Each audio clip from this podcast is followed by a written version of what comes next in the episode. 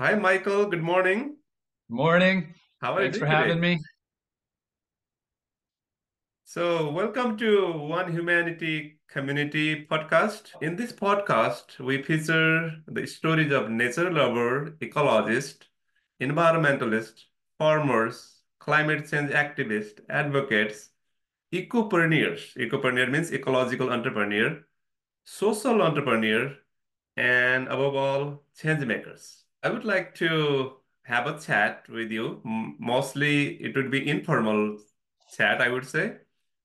So, how would you like to introduce yourself for our audience, Michael? Uh, let's see. I'm a plantsman. I work with perennials mostly, focus on uncommon fruits. By uncommon, I mean easy to grow, tasty, um, and attractive, you know, sort of what I call edible landscape all-stars. uh, which are not your usual characters that most folks uh, start out with. You know, and when you when you get into fruit growing, people think about their favorite fruits in the stores. You know, the red delicious apples, the peaches, and in our mid-Atlantic area, uh, they are rather challenging. But there's lots of other fruits that are easy to grow. And these are the ones I like to focus on. Things like the pawpaws and the elderberries and the juneberries and the jujubes things that are delicious uh, and very easy to grow. So I always always try to encourage people to start with what's going to grow well, so that you're encouraged to do more. Whereas if you start with something challenging and it fails, you think, "Oh, I don't have a green thumb. I can't grow things." And that's you know the green thumb is a myth. You know, if you can use a computer, you can grow food. You know, it's a matter of focusing, right? It's like what do you put your attention on? And the same thing with growing. You know, it's just getting your timing right and ideally choosing the best species. I also work a lot with nut trees. Um, I'm very big. I have a nonprofit, maybe we'll talk about, focused on nut trees specifically. Uh, so I can get into that maybe when we talk on that subject. But yeah, I just love plants. I love plants, and then I I love designing you know plants to different landscapes. So when I when I look at landscapes, I it, like it, I they automatically sort of read the landscape. It just happens to me everywhere I go, where I start to see what sort of plants would go well based on water, wind, sun, you know, all of these elements. So design and plants. That's that's where I'm at. When I read about you and uh, you made me nostalgic. Uh, your work in Nicaragua and uh, the design you you did and uh, so many other work. And you know, I was just wondering some of your videos about pawpaw plant. I don't know much about pawpaw, even though I I'm also a plant guy like you. I sell plant and also, you know, sometimes give for free some plants. That's I have a little plant business sort of thing. So, uh, yeah, please tell me more about pawpaw plant. Yeah. So uh, as you mentioned, I, I lived in the tropics uh, for almost 20 years of my life, uh, throughout Latin America mostly. And um, a good 12 years I lived in rural Nicaragua. So all tropical growing systems. So did the same thing there. Work with fruits, nuts, palms, bamboos, you know, all these edible and useful plants. Typically always focusing on perennial species. You know, it's a big focus for me for many reasons, which we can talk about. But the pawpaw is very unique in the sense that it is the only member of the custard apple family, which is all tropical and subtropical. It's the only member of that family that migrated north over thousands, hundreds of thousands of years into modern day, you know, North America as far as southern Ontario, pretty much into zone USDA zone 5 uh, and six, all the way down now. It stops in around zone nine, around northern Florida. So it doesn't go tropical anymore. It's a very interesting species. And it is a delicious fruit, especially when you get the good genetics. So I'm big on genetics and fruits and nuts and plants in general because it makes all the difference. You know, if you're going to take the time, the effort, and give valuable space to planting something, ideally you have the best genetics to get the you know what you're hoping to get from that plant. So the pawpaw is a good example. You know there's there are good wild pawpaws out there and people find them but there's also a lot of pawpaws wild pawpaws that aren't worth eating and are not the best experience. So if you're going to plant a pawpaw, get the best genetics. And there's been some really good work done on selecting pawpaws, uh, probably ever since humans interacted with them, but certainly in the last hundred or so years, there's been a lot of focus to get the really good genetics and cultivars or select seedlings of pawpaws. And when you are having one of these select, you know, cultivars of pawpaws, you, you know, you're eating one of the best fruits on the planet. The pawpaw has a custard-like consistency to it with tropical flavor notes of banana and mango, pineapple, citrus.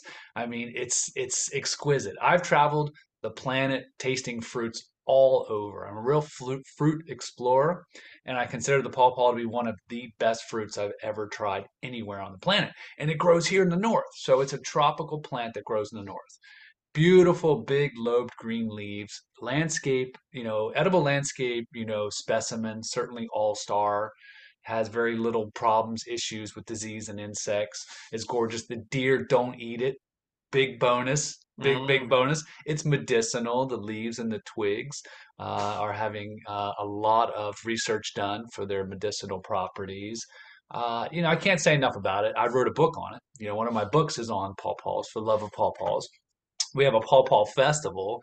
I have over 100 pawpaw trees here at our at our permaculture site. You know, probably 30 different types of cultivars. So, you know, I don't know what more to say about it.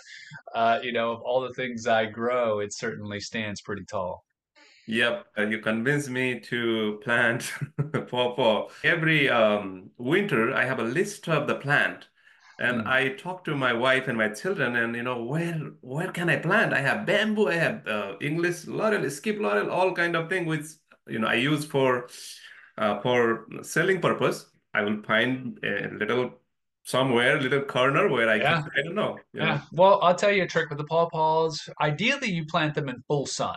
This Mm, is, you know, where people often, you know, get misled by hearing that it's it's a shade, you know, growing plant. Came up from the north, so it's highly adaptive. It'll grow obviously in the in the dense shade. It will not fruit in the dense shade of the forest. It needs sunlight to give some fruit, and then full sun gives you full fruit. And we're talking on a tree with good genetics, 40, 50 pounds of fruit per tree in the sun if it's well mulched and is out of the wind. So if you have a small space, like it sounds like you do, you can plant two pawpaw trees, you know, one foot apart and mm, have them grow up and they'll grow up and they'll work it out and they'll seem almost like one tree, but they'll be able to cross pollinate. And that's key. You do need at least two for cross pollination. But if you have a limited space, you can plant two one foot apart. I've actually done that and it's it's worked wonderfully. So, you know, and, and try to get as much sun as you can and then mulch it deep and wide. They like consistent moisture, but they need good drainage. Don't put them in a wet spot.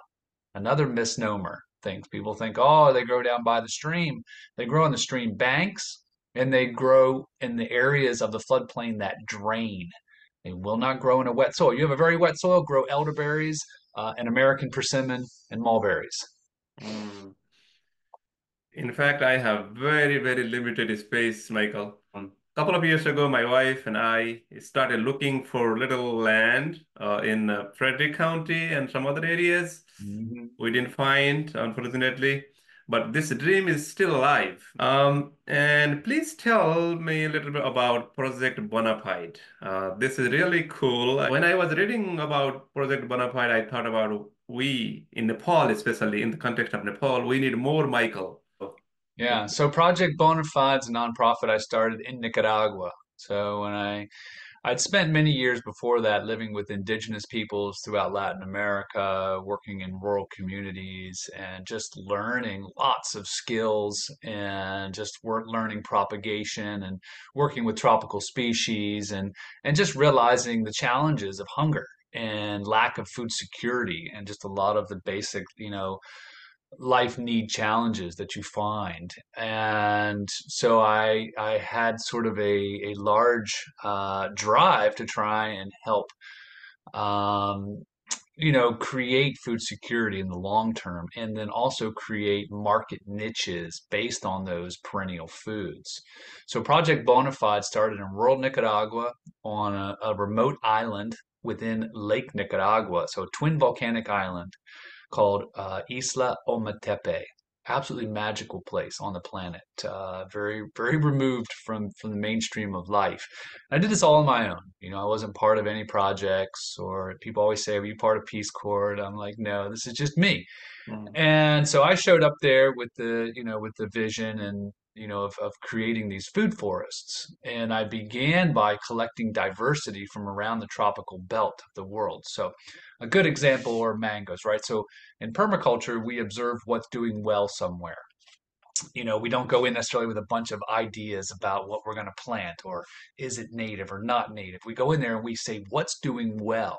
and mangoes were doing really well, but they only had one type of mango and it was dropping these little stringy fruits in one month of the year. So I'm like, all right, well, I know there's lots of different types of mangoes that'll produce at different times of the years. So went around the tropical belt, you know, went throughout Central America, Hawaii, you know, southern Florida, you know, Thailand, Southeast Asia, wherever these mangoes were growing and started collecting the grafting wood, the cultivars, grafted them onto the local stock. And then we started creating number one, food security, because then you started having mangoes producing almost every month of the year, right? And then you had a market niche because you could start selling mangoes when nobody else had mangoes. Mm. So that that kind of concept was what I was working with. And we did the same thing with avocados. We helped bring in jackfruits and different types of bamboos and palms, you know, edible palms, you know, all these different types of, you know, seed and oil producing plants finding the genetic diversity. And now that's that was 2001 so that was 20 what 23 years ago now you know it's a huge food forest down there now. It's one of probably the largest genetic repositories uh, you know of many fruits and nuts and other useful species you know throughout the tropics and the whole world now.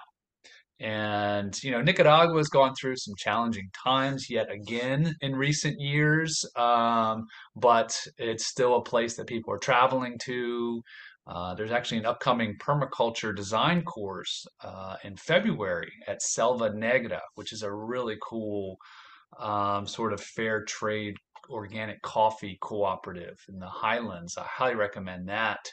Uh, it's being taught uh, by Andrew Faust, who's one of a uh, friend of mine and someone I think a lot of as a permaculture teacher. So it's a great combination of learning permaculture in an amazing spot and space. So I do encourage people to check out Nicaragua.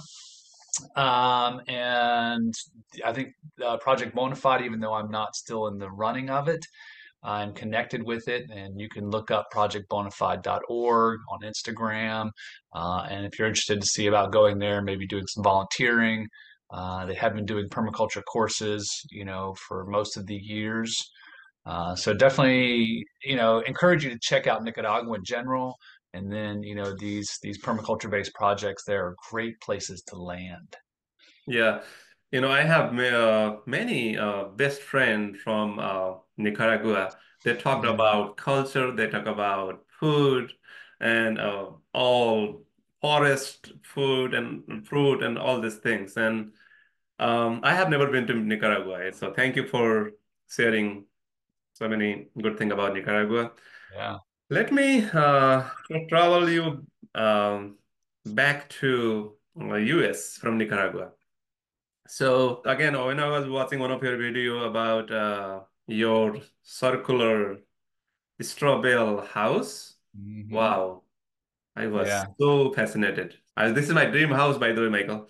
So can you please tell me a little bit more about it? It's not that you are just talking about it, you know. Many people talk about permaculture and so many theories. You are living it. Mm. Not only you're not preaching, but really practicing it. That yeah. makes that makes me really feel wow. Yeah, it becomes a it, be, it becomes a way of living. You know, when you get further into you know permaculture or other sort of regenerative design ways of uh, uh, it becomes a way you live. Um, you begin to see how things can work together in your life uh, both in you know your economy um, you know where you live you know how you're spending your days. Um, it just you know once you start to see how all this does work well together then you just naturally start to move into it and it becomes you know your life. Um, it's very possible and, and, and, and yeah it, it works. It, really works well and i think you know my life is a good example of that. Not that it doesn't take a lot of um, you know sort of courage but i mean i don't really i, I say courage but really it's passion. I'm never really uh, you know that's one of the things about me is i'm just like i'm so excited about doing these things that i'm I'm never really like, oh, I'm worried about something not working. I just really get into it. Um, and since these are a lot of the things that I do have a lot of proven record as well, it's not like some things I'm definitely creating on my own, but a lot of these things, like a straw bale house, straw bale houses work really well in our climate. You know, that's proven. You know, now what I did was I designed a circular roundwood house, you know, so I added my own elements to it. Uh, but you know, I'm working with something that has it has track record as well. So, yeah, our circular straw bale house uh, we finished building about seven years ago now and it's wonderful to live in. It was uh, it was it was really cool to build it. It created community. You didn't necessarily need to have a lot of uh, professional building skills. You know, you're working with a lot of natural materials: straw, clay, you know, lime plasters. We have earthen floors, a living roof. You know, compost toilet, gray water systems. You know, in some ways, the whole house is simplified um, from complexity now you do put a little more extra time and labor in to build these, but you're using materials that are all around us. And that's the difference. There is a difference between natural building and green building. You know, natural building is working with natural materials. Green building is working with fabricated materials that probably have less impact. And sometimes that's what's realistic in certain environments. But if you do have the opportunity and the space to do a new build, natural building is a wonderful way to go and it feels good to live in. I mean, we our our our psyche is really shaped by the environment around us, the architecture around us. And, and you feel that when you're in a natural space like ours, which is circular as well. So the, the the mind, your mind moves in different ways. It's able to sort of, you know, relax more and and flow more rather than sort of be all bouncy and edgy which is like most of our built environment these days. You know, it's it's the architecture does affect you know our psyche. So there you have it. Wonderful, Michael. Wonderful. Um, as, as, I said, this is my dream project at, at some point in my life.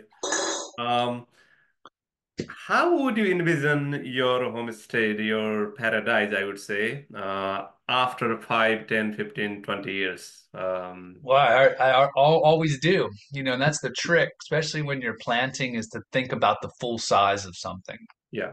And that's where a lot of people, most people tend to plant things too closely. Mm-hmm. So let's say you're going to plant, you know, like a Chinese chestnut tree, which I do recommend. You think about, okay, well, when that gets growing, it's got this beautiful umbrella canopy. You know it's maybe 30 feet tall and probably a good you know you know almost 30 feet you know wide. So you think about that ultimate reach of your branches. You're like okay well let's make sure that i've got some room between my trees as well because you want good airflow especially in our part of the world which is very very tropical humid in the summer we basically have a tropical growing climate here in the summer which is one of the reasons i love living here this is one of the best growing climates I've found on the entire planet. It's a really good spot here, the Mid Atlantic. Good rainfall, even seasons. Uh, things really grow well. So you think about, but they, but the back, you know, the thing you need to be mindful of that is that it's also very uh, humid, and you know, there's quite a bit of potential disease issues, which is not an issue if you're choosing the right species. Again, you know, really important, especially in our zone. And when you go look at catalogs, they don't tell you. They'll say, "Oh yeah, it's good for zone five through nine," but you know, you know, that's probably you know Washington State. It's not necessarily, you know, Maryland, D.C., Virginia, you know, southern Pennsylvania area we're in, where it's like, well, the, the, the disease pressure is just going to crush it. So, knowing and filtering, and that's what I do. In my first book, Edible Landscaping with a Permaculture Twist, I have a whole chapter on uncommon fruits that, you know, helps highlight these easy to grow, very delicious characters. and and some of my work going forward is going to be expounding on that. Uh, I might do a I might be doing a small course on it, and I might be redoing some of the some of the work in that book to expand uh, on because that's where I'm excited. You know, like what you know, especially now that I've got you know another decade of experience. Because I trial stuff, so I'll trial you know ten different types of you know black currant bushes. I'll trial a bunch of hardy kiwis. I'll trial a bunch of figs, and and, and I was like, okay, well look, these are the ones that are really thriving, you know, without much input and care in our climate. And our site's quite um, it's we're in a we're in a little holler. We're in like a little riparian creek zone, uh, which is great. There's no, you know, we have windbreaks all around us, but we're very sort of stagnant. Um, so it's a good testing ground for anything that might want to get funky. It's gonna get funky. It's gonna get funky here. So if it does well here, it's probably gonna do well in most regions, you know, areas around us. Um, I forgot what I was even talking about. Oh, spacing, spacing. So yeah, make when you when you're talking when you're thinking about your trees, make sure you've got your good spacing. So for Chinese chestnuts, I would do 40 foot spacing, potentially mm. 50 foot if you have the space. You know, if you're doing small to mid-sized fruit trees, you know, you're looking at, you know, probably an average of 20 foot spacing. Pawpaws, you can plant closer. I would plant them at about 12 foot spacing. Wonderful. Wonderful. So, Michael, you know, it seems that um, we may need to do other episode because so many interesting stuff people can learn from you. um, so, I want to enter to the ra rapid fire round. Okay. Uh, who is Michael Judd in one sentence? ah, just a, another journeying soul, you know, in the in the 21st century, you know, trying to swim through, you know, all of these new realities. Wonderful. The most influential person, your role model? Oh gosh, I've had quite a few. Um, Maybe one. Doug Bullock. yeah, Doug Bullock. Doug Bullock of the Bullock Brothers uh, is a permaculture, uh, you know, amazing teacher and mentor, and he's in Orcas Island in uh, Washington State. Bullock Brothers, Doug Bullock. Yeah, I also thought about them, and I really uh, loved whatever they, they have been doing for many, many years. Yes. So, yeah. Yes. Uh, yes. And one of your favorite book that you would recommend? Uh, just finished one called the uh, the New Wild uh, by I think Fred Pearce. Mm. Excellent, excellent book. Highly recommend everybody to read that. Fantastic. What is one piece of advice you would give to your 18 years old self? it's the same thing I'm trying to say to myself now, you know, uh, just to, um, you know, to slow down and, you know, sort of listen to what's, what's happening, uh, you know, versus sort of always being, you know, thinking, you know, three, four steps down the road. Be, be, be, be more with what's actually going on. Perfect. What is one piece of advice you would give to someone starting out in his or her career? Career, like any kind of career, life I mean, career, or or anything, huh? Uh, yeah, anything, pretty much. Yeah. Ah, geez. Um, learn about how to regulate your system, your mm-hmm. internal mm. system. You know, learn about what being, you know, self-regulated means because uh, no matter what you're doing, if you don't have your own internal self-regulation, you're going to just be whipping all around the place and get caught up in a lot of things that don't have a lot of truth to you. So, you know, learning about self-regulation. Mm. If you could be remembered for one thing, what would it be? Nut trees. Wow, powerful. One thing you would really change if you had a magic wand. I would I would paint I would paint you know nut trees over all these you know all of these corn and soybean fields. One thing, Michael, you enjoy most. What do I enjoy most? Uh, playing with my kids, um, working in the food forest, um, plants. Yeah, family, family, and plants. Yeah, you know, same thing with me what a uh, alignment I, I it's good it's you know. it's good it's called good karma man yes You know, when I I'm bored, I'm I, I don't get bored easily. Um, but if I'm little sort of out of the order to some extent, my wife says, you know, when you find plant, you are fine. Yes. it's a joke Yeah. You you even don't need me. Right. Right. Yeah. Good. Good. Good for her. Good for you. yeah. Same thing with my family. You know, I have three children, and then I also Wow. enjoy. Yeah, yeah, Well, you need the grounding too. I yeah, mean, raising kids is crazy. yeah. Any message to humanity? Message humanity. Um, plant nut trees. Perfect. Perfect. So, Michael, uh, how can people find you and how can they buy your books? Um, and let's say if if you people want to come to your homestay, if they can stay there, or please tell a little bit more about it. Yeah. So you can check uh, my website, ecologiadesign.com hmm is a good landing spot. There you'll find links to my YouTube channel on Instagram. I'm at Permaculture Ninja. Uh, you know, Facebook pages are all there. A lot of information to learn from. You know, links to my books are all there. Uh, best way to, to come and experience what we're doing is to come to one of the events we do during the year. Okay. Um, the pawpaw Festival is the big one. That's in September, typically the third Saturday in September. And it's an opportunity. We do works, not workshops, we do tours and talks throughout the day, food forest tours. So it's it's not just pawpaw's, it's pawpaw's and permaculture. Mm, And our, you know, it's at our homestead. You know, you get to see our home, you get to see the way we're living and doing things. So and enjoy pawpaw's and music and fun for kids, everybody. It's a hoot. Um, then I usually do a couple of workshops a year. Usually I do a mushroom growing workshop in the spring and the fall. And I'll often do a early summer, you know, sort of uh, food forest and house tour. So mm, those are really, really the only options. Sometimes I also in April, around April, I have a small nursery. So on Saturdays, you know, I'll do a limited amount of hours. People can come and walk around a bit, and if they want plants, plants. Otherwise, you know, we don't really have sort of a, a revolving door, so to say. You know, life's life's pretty pretty nice and full. So I like to share through those events and then through the materials that I'm able to create and share digitally. You know, I've created two online courses. One's on pawpaw's and the other's on growing mushrooms. So I'm going to continue adding to that material. So my books, my courses, you know, my YouTube channel, I'm sharing a lot of what I'm learning.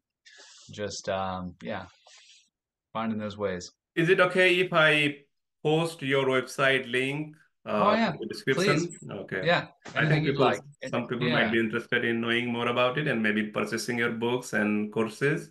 Well, just come have a look and you can see our pictures of our house and things like that that we've talked about. You know, give some visual reference to some of the things, you know, that we've we've shared here. Yeah. So thank you, Michael. Thank you so much for your wonderful insight. Uh, I would be happy to learn more about you maybe in next episode. I had many other questions which I could not ask, but hopefully in the next Yeah. episode. Thanks for having me. Bye, everybody. All right. Good planting. Thank you.